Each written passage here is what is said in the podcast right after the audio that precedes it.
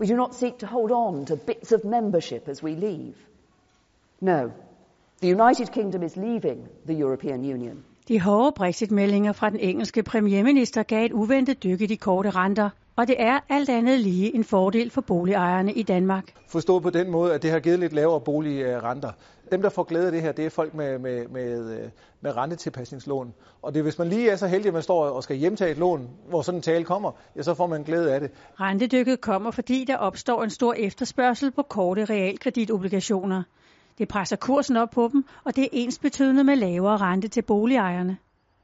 Og 2017 kan meget vel blive ret uroligt renteår med flere sådanne rentedyk, siger Mikkel Høegh. Med den politiske kalender, der er i 2017, så bliver det endnu mere sådan her i takt med, at nyhederne ruller ind på nyhedsrullen. Men et råd fra Mikkel Høegh til boligejerne er at tage det roligt og glemme de store renteoverskrifter for nuværende. For renten er så lav, at der er tale om ret små fordele. For eksempel er rentedykket fra Theresa Mays Brexit-tale ikke noget, man skal spekulere i eller ligge søvnløs over ikke at få med, siger boligøkonomen. Man skal nok følge det her marked tæt for at synes, at det er noget, der virkelig batter, fordi det er små bevægelser. Så det er måske en pose Haribo ekstra om måneden per lånte million.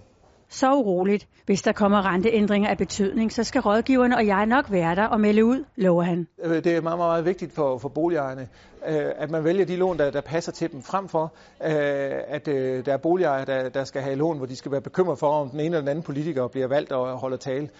Det synes jeg simpelthen, boligejernes økonomi er alt for vigtig til. Rentedyk eller ej, så holder Jyske Bank-koncernen i øvrigt fast i, at renterne vil stige på den lange bane.